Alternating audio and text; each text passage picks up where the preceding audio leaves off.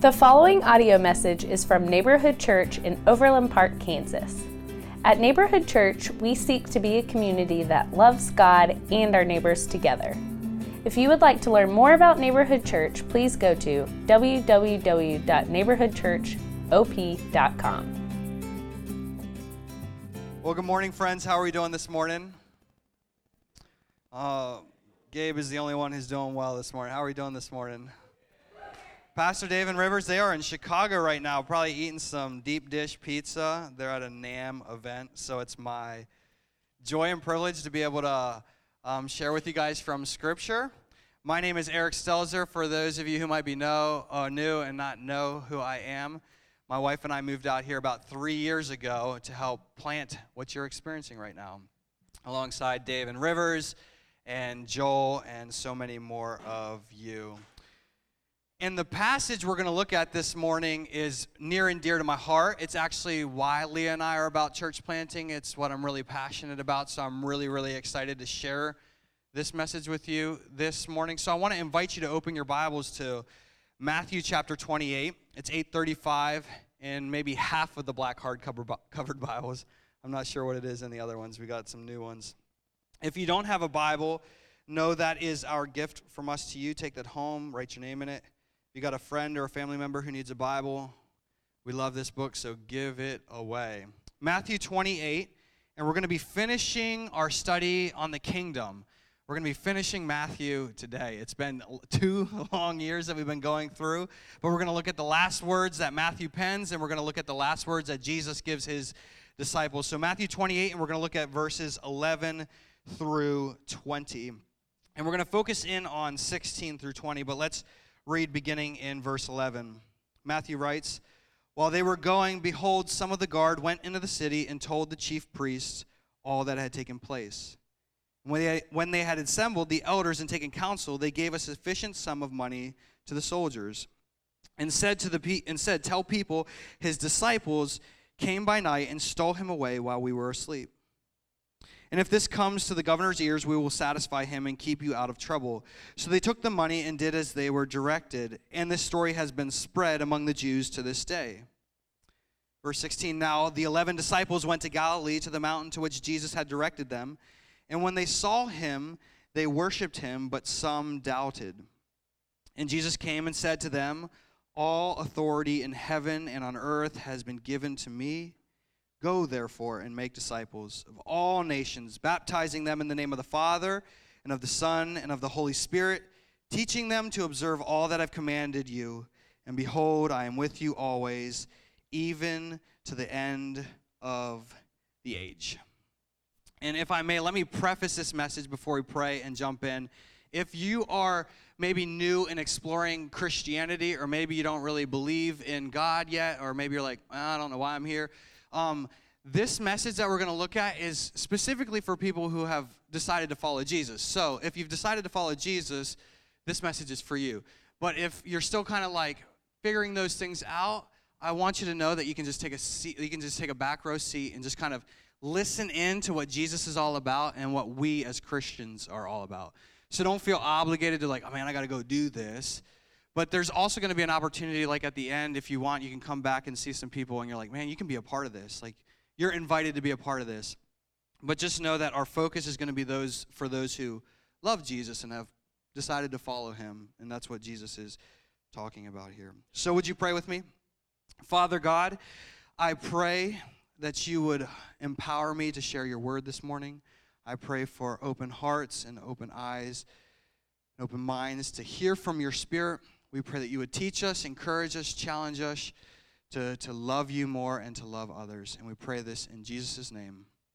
Amen. How many of you would say that you have a purpose in life? Show of hands. You have a pur- maybe maybe you have a statement like maybe you watch Tony Robbins and he's the guru, you know, that like shares kind of like how you can have a better purpose for your life. Does anyone have a statement like this is my purpose for life? Oh, nobody. well, I didn't either. So I remember back in high school and after high school, I didn't know what I wanted to do. You know, I didn't know what my li- where my life was headed. I didn't know what I was going to do with my life. I played in a band in high school and after, so I thought I was going to tour the nation and everyone was going to be like, yeah, yeah, yeah. You know, I play guitar and stuff. So I thought that was my purpose. Um, that didn't really work out because all the guys in the band got girlfriends and we didn't have practice. So, which kind of stunk. So I was like, maybe the military because some of my family was in the military. Um, that didn't work out. I tried community college and I was always getting high, so I skipped class and didn't go to class and didn't pass my classes. So I was like, well, that's not my purpose.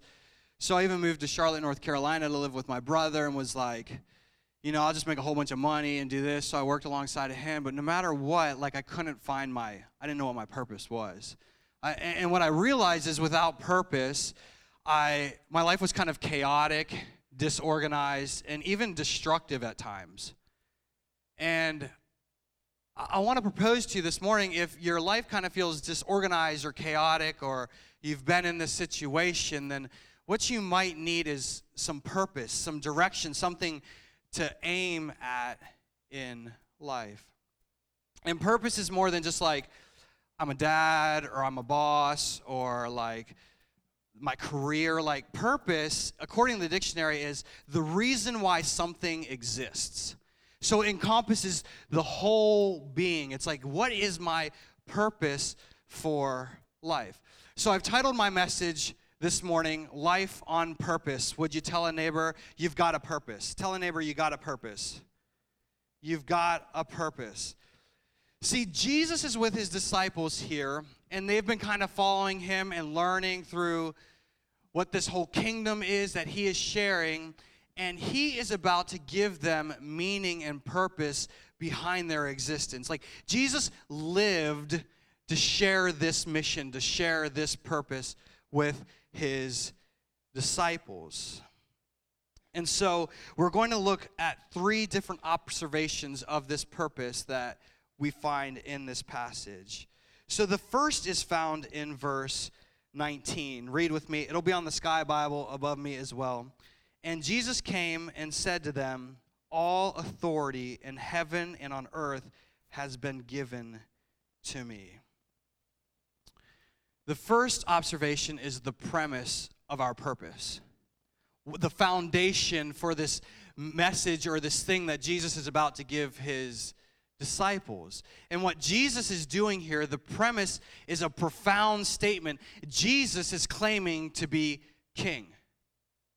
You see in verse 17, it says that they ran up and some worshiped him. And it literally meant that they fell flat on their face and worshiped him as if he were a king.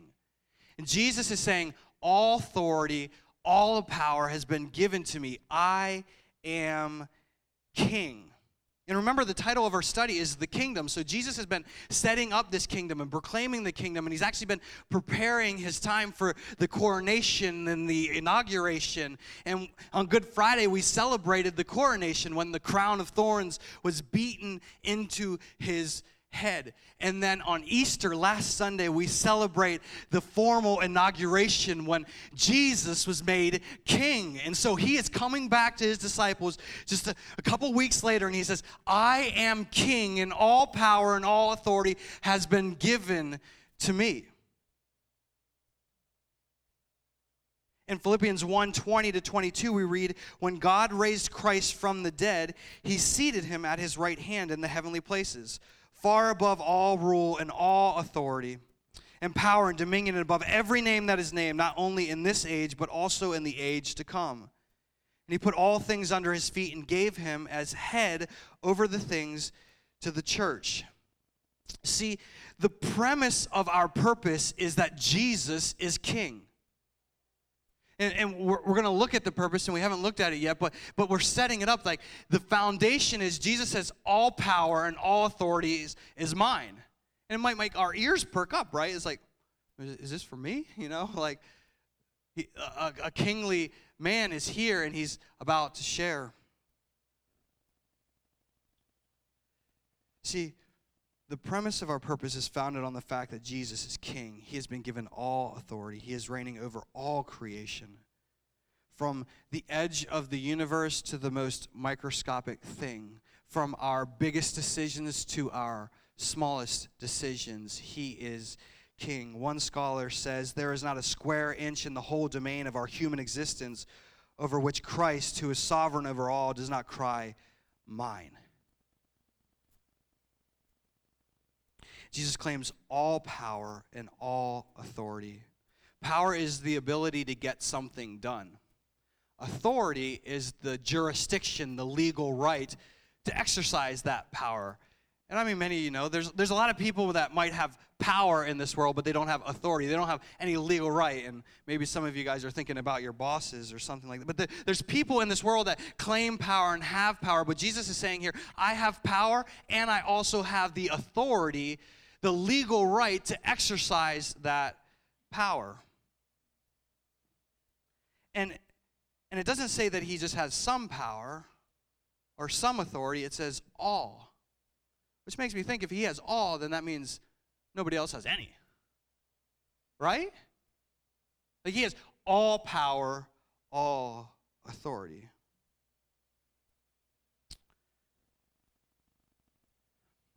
So we went to a Royals game last night, and I don't. I'm I'm bad with guys. I need to love Kansas City better. I don't know the players' names.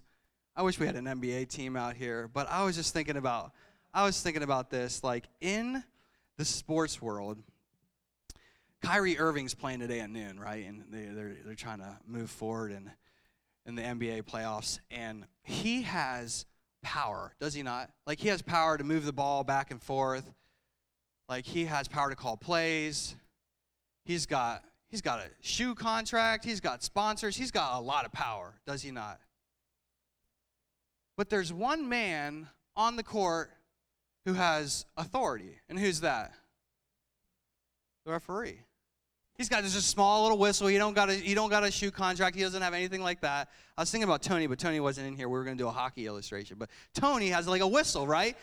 Tony has a whistle and he has authority. So the players have all this power to do whatever they want, but Tony has the whistle and he has the authority to restrict the player's power, right?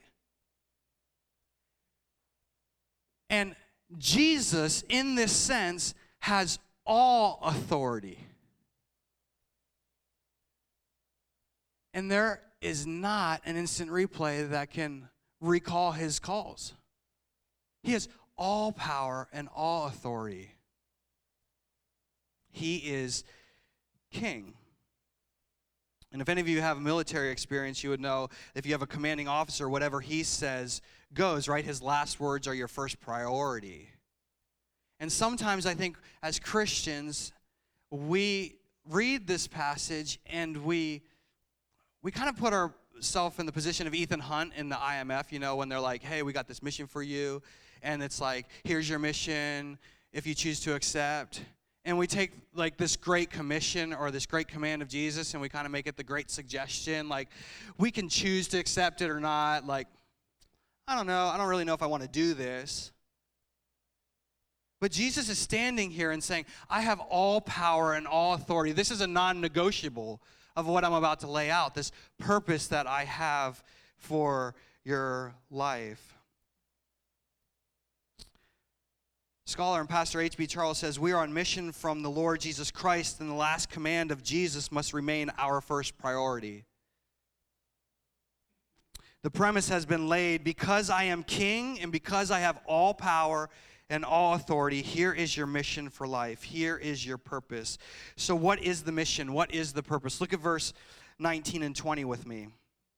Jesus says, Go therefore and make disciples of all nations, baptizing them in the name of the Father and of the Son and of the Holy Spirit, teaching them to obey all that I've commanded you.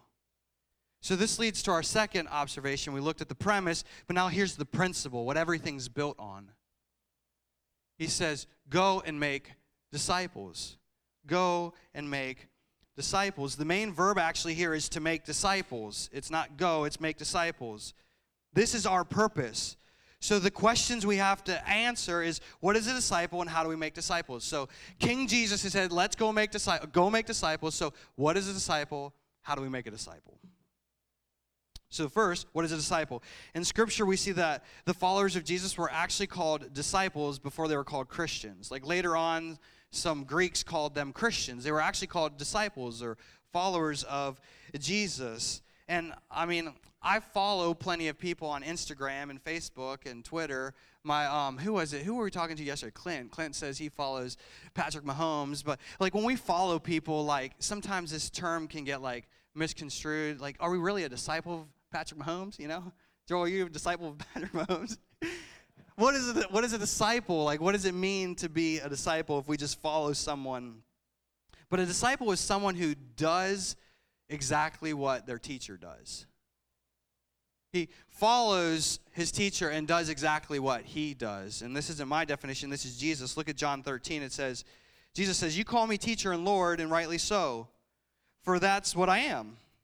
Now that I, your Lord and teacher, have washed your feet, you also should wash one another's feet. I have set an example that you should do as I have done for you. So Jesus is saying, This is what I've done. You go do exactly like me. Jesus says in Luke 6:40, a disciple is not above his teacher, but everyone who is fully trained will be like his teacher. A disciple is someone who learns from a teacher and does exactly what his teacher does. So just consider yourself right now. Are you a disciple of Jesus? Are you currently learning from Jesus and trying to be like Jesus? And the whole book of Matthew lays out what Jesus' life is like and what it looks like to live in the kingdom. So as we read through Matthew, or maybe you reminisce back to like what we've, or remind yourself back of what we've learned, is like, are you living like Jesus? Like, are you loving the way Jesus loves? Are you speaking the way that Jesus speaks? Are you using your time the way that Jesus? That's what a disciple is. And Jesus says, go and make these disciples. So, what does it look like to make a disciple? Verse 19, look at that. It says, Go. High five a neighbor and say, We got to go. High five a neighbor, tell him we got to go. We got to go. Like, how do you make a disciple? He says, You have to go. Go. Go where? Go to church. Go to, yeah, I heard someone say yes. go to church, go to Sunday school, go to neighborhood group. Where, where do we have to go? into, into all the world, into all the nations, you must go. See, Jesus' primary ways of making disciples is not by you, I'm not trying to step on toes, but it's not you inviting someone to church to hear Dave or myself or Joel or Curtis or anyone else preach a message. Like, that's not the primary way to make disciples. It's not by bringing people to church. He doesn't, like, that would take forever. And in America, it's taking forever. But he says, Go. You go into all the world. You make disciples. And John, he says, I am sending them into the world. Jesus is praying to his Father here. He says, I am sending them into the world just as you sent me. Then Jesus said to them, Peace be unto you. As my Father has sent me, I'm sending you. And God is a sending God, and we are a sent people. God is a sent all throughout John. If you read the, the words like over 20 sometimes sent, sent, sent, sent, sent, sent. So I've been sent, I've been sent, I've been sent, I'm sending you, I'm sending you, I'm sending you. It's not, it's not a come and see anymore. That was the Old Testament. It's a go and tell now. God is ascending God, and we are a sent people for a coming king. See, Jesus was enthroned as king, but he is coming back one day to judge the living and the dead. And we are sent people. We are sent people. We must go. I, I've never taken a Greek class, but I listened to some smart dudes, and they say that this word go here actually is as you are going. It's not like a one time, hey, go to China, go to Africa. It's as you are going, make disciples. Friends, as you're going into the marketplace, as you're going to your workplaces, as you're going into your communities, as you're going to soccer practice with your kids, as you're going, wherever it might be, as you are going, the king has said, make disciples, make followers of me, people that learn about me and act like me and live like me. This is the command, this is the mission, this is the purpose from the king. As we are going, make disciples. In Proverbs 11:30 it says the fruit of the righteous is like a tree producing life, and the one who wins souls is wise. As we go and as we win souls, this is the only way that the kingdom of darkness will be pushed back in our world. This is the only way our friends and our family members and our co-workers are going to know Jesus and love Jesus. In Romans chapter 10 verses 14 to 15, this is the ESV version, Eric Stelzer version. It says, how that was a good one, right? But how can they call on Jesus? How can your neighbors call on Jesus to save them unless they believe in Jesus? And how can your friends believe in him if they've never heard about him? And how can your coworkers hear about Jesus unless someone tells them? And how will anyone go and tell them without being sent? And what did we just read? Jesus says, I've been sent, you're sent. And then he says, Paul says, How beautiful are the feet of messengers who take out the good news, who take the good news to people. Church, only a small percentage of our world want to come to our Sunday gatherings. Like, only a small percentage of people want to come here. And we can put on the best kids' classes. We can make the best coffee in Kansas City, which I think it's really, really good. We can do whatever it might be. And some of you came here because of the Sunday gathering, but there's so many more people who don't want to be a part of this. And the only way that we can see a significant move in the kingdom of God is by us going and making disciples. 1.7 million people in Kansas City don't know Jesus, and they don't want to come here. There are 9,600 people just in a square mile of my house, and they don't want to come to church. So, how do we reach them? How do they hear about Jesus? They're not coming here. We must go. Jesus says, Go as you're going, make disciples. I don't know about you. There's this passage in Acts, and I love it. There's this passage in Acts where it says, these guys were trying to like do some stuff with these demons, and it says that these demons were like, "We don't know who you are, but we know who Jesus is, and we know who Paul are. Uh, Paul is." And like I think about that passage, and I I want in my neighborhood, in my community, I want the, the devils and the dark forces of that community to know my name. And I want them to know my king's name. And I want them to tremble in fear of the mission and the purpose that I have for life. I wonder if there's five people in this room that want that too.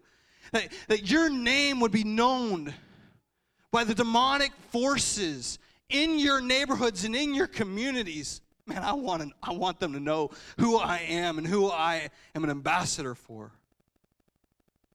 I don't want to be like those guys in Acts where like, we don't know who you are. Like, I want that. May I be known by that.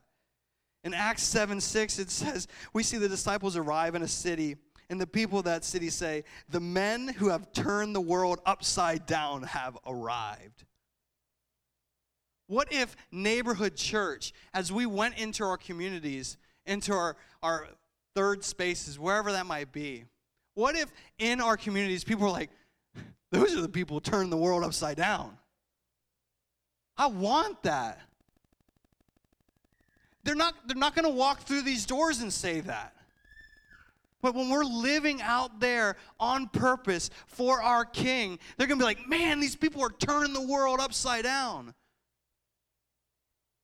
What if neighborhood church was a people like that? What if I was a man like that? Man, I want that. So we tell Jesus, or we see Jesus say, Go. So that's the first step of making disciples. What is the process of making disciples? So he says, Go. And then he says, Baptize and teach people to obey him. See, discipleship is reaching people far from God. Because he says, go baptize them. If they haven't been baptized, that means that they probably haven't put their faith and trust in Jesus. So this is not just like getting together with some Christians and having a Bible study. Discipleship is reaching people far from God. The first step is as you're going, like, baptize them. So people far from God have to hear the message. And sometimes I think we mistake discipleship as just gathering together and reading the Bible together. So he says, we need to go and we live as citizens of the King. And as we share the good news of Jesus, we baptize them. We baptize them. He says, Reach people who are far from God, teach them to obey all that I have commanded you. And I, I kind of shared this already, but know this comes from a place of love. But discipleship is more than just meeting together with a couple Christians and studying the Bible. It's way more than that, according to Jesus in this passage right here. It's way more than just gathering together with some Christians and reading the Bible. Because discipleship is taking the hope of Jesus to those who are lost and those who need hope and who need to know that their sins have been forgiven. They need to know about what happened on Easter. They need to know about what happened on Good Friday. They need to know about Jesus' life. It's more than just us gathering together and studying the Bible together. And, and a lot of my discipleship that I've been a part of, I've been a Christian for 10 years now, has been focused not on empowering me, equipping me, and unleashing me to reach people far from God, but just kind of knowing about the Bible. So we get together, we read the Bible, we talk about the Bible, we might open up a commentary study about the Bible. But there's not really many lost people there, um, and I'm not really empowered to go share the good news with people. And and it's tough because when I'm I'm reading and studying this passage, I'm like, well, we're supposed to baptize people. And and another thing that we focused on on our discipleship was just teaching. And we forget the next part, which says obedience. Like a lot of our discipleship is just us getting together and us studying things so we can fill our heads up. But are we teaching people to obey King Jesus? Like when we meet together and we study the Bible, do we say, hey, now go do this? Hey, go tell someone about this. Hey, take this somewhere else. And I'm not saying, like, Sunday school and the teaching and things like that, those are good, but it's not making disciples. It's not seeing people far from God know Jesus and then in turn obey Jesus and then reach more people for Jesus. And I wonder if, if you're a follower of Jesus today, would you say that you're actively participating in the purpose that King Jesus has for your life? Are you making disciples? Is there someone who doesn't know Jesus who's having conversations about you, or about, about Jesus with you? Are there neighbors or friends or family members? And I'll reiterate this one more time. It's not about Pastor Dave or myself or the Sunday gathering or a teacher discipling you. You are sent to make disciples. It says in Ephesians that the pastors, the apostles, the prophets, evangelists, shepherds, and teachers are for the equipping of the saints. Like, we're here to serve you, to go and make disciples. We're not supposed to be doing the ministry. We're supposed to be equipping you to send you out to make disciples. Okay, I heard this illustration. I didn't know if I was going to use it, but let's do it, okay? Is it okay? You think it'll be a good illustration, Lee? I think it'll be a good illustration. You know what I'm talking about. My buddy shared this. Okay, so let me um, let me do this. I'm gonna I'm gonna tag Tom Reed. I'm gonna tag Tom Reed. Can you stand up and raise your hand? So I've just made a disciple of Tom Reed. Yeah, raise your hand. Now I need you to go tag someone else, and then that person raises their hand. Then you both go tag someone else. Okay? Let's do that. So tag someone close to you. Then everyone stands up. Once you get tagged, you stand up you raise your hand and then you go tag someone else. Let's see how this goes. I should have told the guys to have some background music. I'll tell some jokes as this goes on. So stand up. Now you got to go tag. Now you two both go tag two other people. Okay, Megan's been tagged. Joel's tagged. Chuck's tagged. Once you get tagged, go. You got to go make disciples. Go make disciples. This left side, this is this is like the Atlantic Ocean or something. go overseas and make disciples into all the nations. Let's do this real quick. Let's do this real quick. Get tagged, stand up. Okay, we're working on it. If you're sta- if you standing up, you got to go tag someone. You got to go make a disciple. Okay, everyone standing. Okay, pause. Okay, everyone head back to your seats.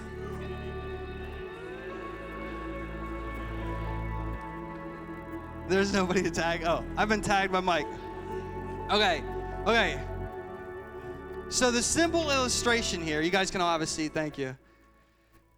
The simple illustration is like that rapidly spread, did it not? Now, just imagine like sometimes our view of church is like, I had to tag everyone, you know? Sometimes we think about that. Or two or three guys or the leaders in the church got to go tag someone. Man, that would take forever. That would take forever. But like if each of us had one person that we tag or tug, is it tug or tag English? Tag. Okay. So we all there's a tug, whatever it is. So we all we all did that thing, you know, that word. And we made disciples like so quickly. And this is Jesus, Jesus says the the I will build my church and the gates of hell will not prevail. And he didn't mean by coming and seeing, but going and telling. And that's the only way the kingdom of darkness is going to be pushed back. That's the only way people in our neighborhoods are going to know Jesus, Christian, is by you going and you making disciples. And you may say, and I know this is on some of your some of your minds, I don't feel like I know that much. I've only been a Christian for a year or two. Like I'm supposed to go make disciples after a year or two. Like I've got, I got guys, I got brokenness in my heart. Like I argue with Leah a lot, not a lot, but maybe I don't know. But I got brokenness. Does that stop me from like going to make disciples? Or I don't know. There's guys that are way way smarter than me. Leah's brother Preston's smarter than me. Does that does that stop me from going and making disciples? No, and I know that some of us can be like, man, I'm I'm scared of what people are to think. I don't know what I should. Oh, should I do that or should I not do that? Look at verse 17 with me. Look at verse 17. Right before Jesus does this, what's it say? It says the, the disciples, they went up to the mountain where he went, and it said some worshipped him, but what, what, what did the other guys do? They doubted. Yet Jesus still tells them, go and make disciples. Guys, this is just raggedy bunch of 11 guys. Like, they all scattered when Jesus was executed just a couple weeks earlier. Peter denied even knowing him for like three times just a couple weeks before this even happened. Thomas didn't even believe Jesus rose from the dead. Like, and Jesus says, You guys go. And he knew their hearts, he knew there was doubt, he knew there was fear. They're just ordinary people like you and I. They were fishermen. They weren't, they weren't the pastors and teachers and religious leaders of the day. They were normal people with fears. Like this is this is a crazy way to start a revolution, isn't it? Like I would pick the A team. This is the B, maybe C team that Jesus picks. Like maybe Mother Teresa, I might get her on my team, or Gandhi and some other people, but he Jesus picks like these these guys that just doubt him and don't even really believe in him and don't like we see later in acts that they say some of these guys like they're unlearned men. They don't know they don't know that much. They're uneducated. But they know jesus. But they know jesus their king and he's he's sent them. So guys it may seem like there's not as much hope and i want to close with this third point so we have the premise of the purpose is because I am king and all power and all authority is mine. The principle is I'm going to send you. The purpose is I'm going to send you in the world to make disciples. And the promise is found at the end of verse 20, and he says, And I'm going to be with you. I'm going to be with you. Jesus is going to be with you. And this may seem like an impossible mission. 7.4 billion people in the world. Maybe more than half of them don't know Jesus. This seems like an impossible mission. But Jesus says, I'm going to be with you. In your fear, in your doubt, maybe not knowing that many Bible verses. I'm going to be with you. In Acts chapter 1, verses 4 and verses 8, it says, Hey guys, wait here for a second. God is going to send the promise, His Holy Spirit. And in verse 8, he says, And when you receive power from the Holy Spirit, my presence, you will be witnesses in, in Jerusalem, Judea, Samaria, and the uttermost parts of the world. So our third point is the promise of our purpose. I'm going to be with you. I'm going to be with you. In the trials, in the tribulations, in the awkward conversations with your neighbor.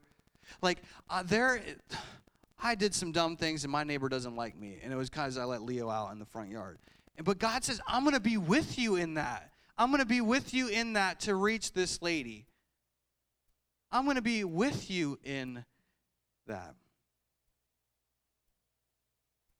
Jesus chose to use weak and broken people, and he chooses to use people like me and you.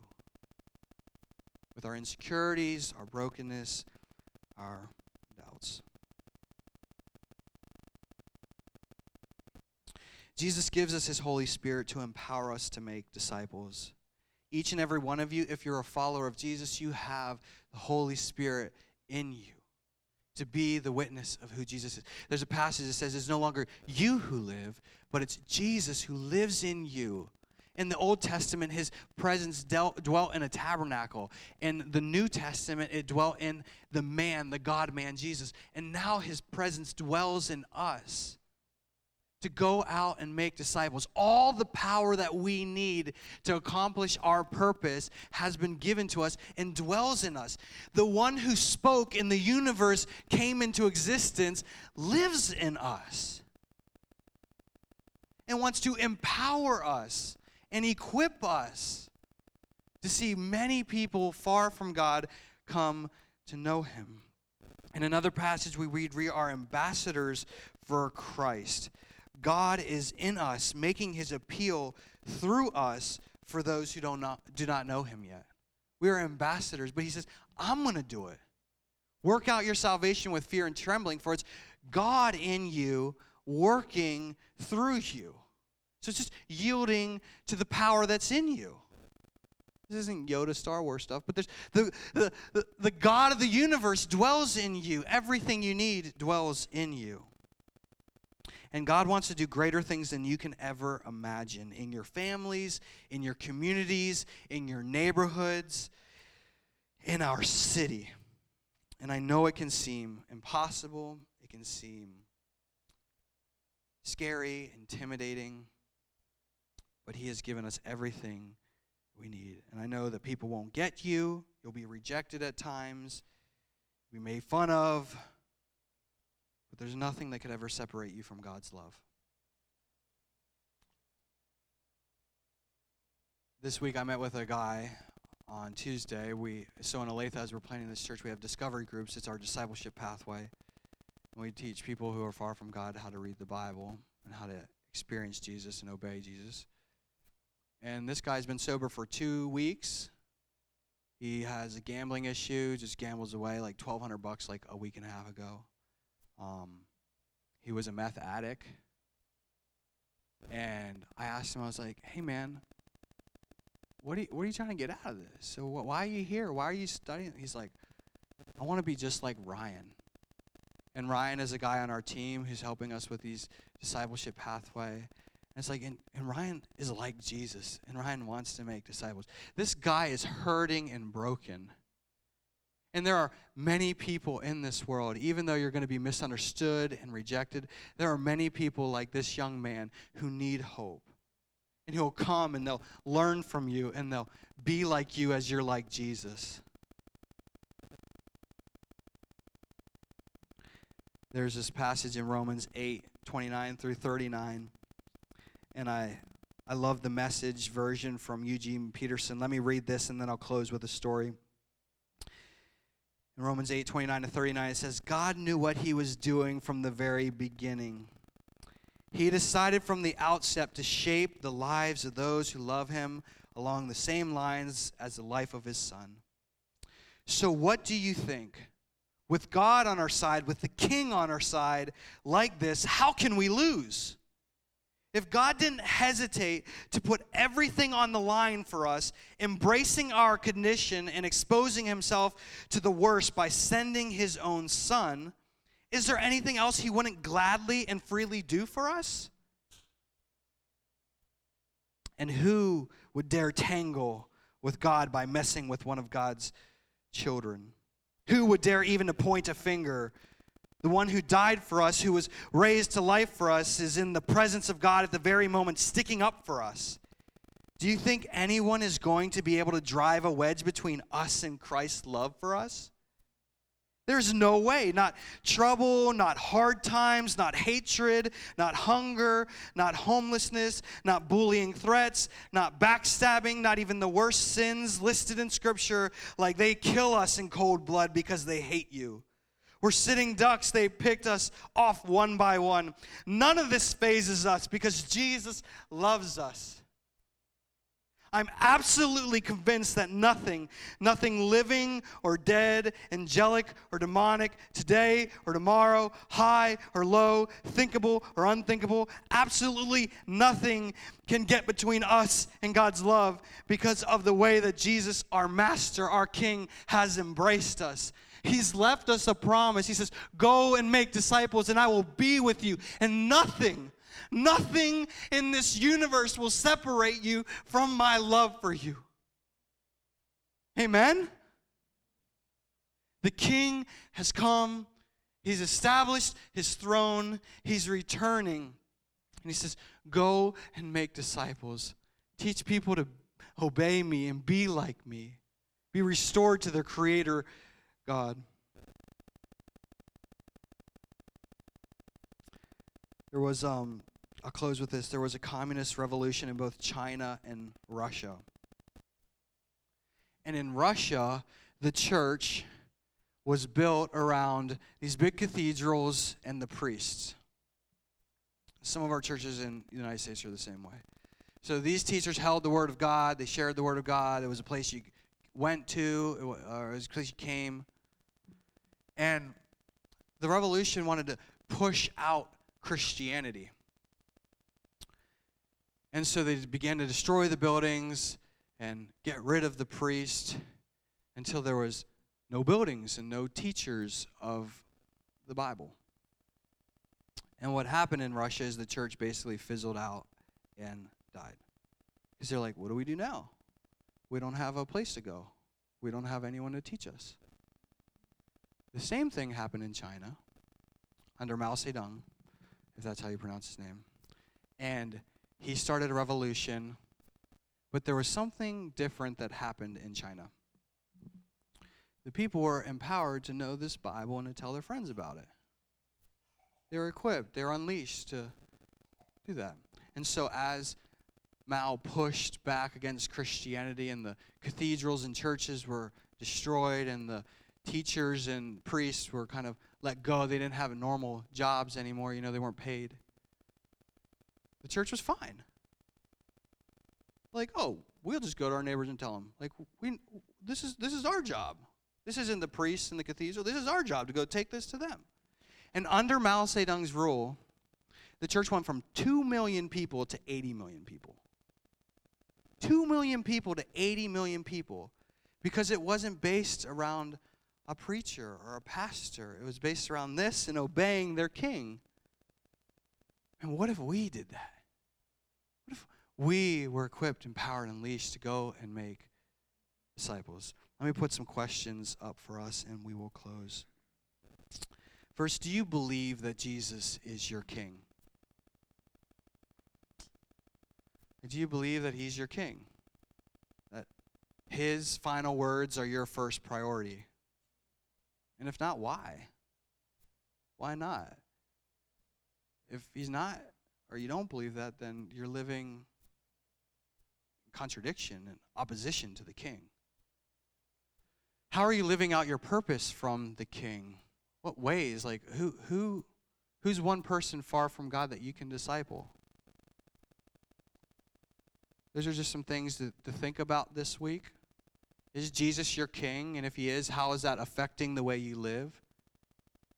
And if it's affecting the way you live, like rethink discipleship. It's reaching par, far people far from God, teaching them to obey and love Jesus, and then in turn teach other people to tag another person, tag another person.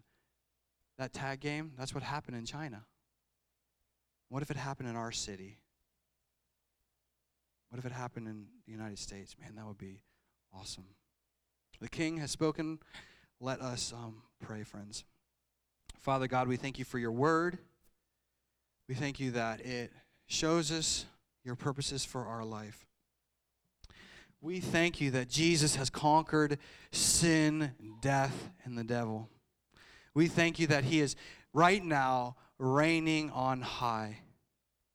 And Lord, I pray that you'll give your people, your children, the passion, faith to obey you to make disciples. Man, there are so many people that don't know you. In the same way that I know you, I want Darren to know you, and Jason and Tanya, my neighbors, to know you, and David to know you, and Colton to know you. God, I pray that you equip and empower me. And I pray that we would be a people, a church, a community that turns Kansas City upside down, and that the kingdom of darkness would get pushed back in our city. I pray that you would solidify this message in our hearts. I pray that you would gnaw on our hearts until we obey you. We pray this in Jesus' name. Amen. Amen. Well, every Sunday, um,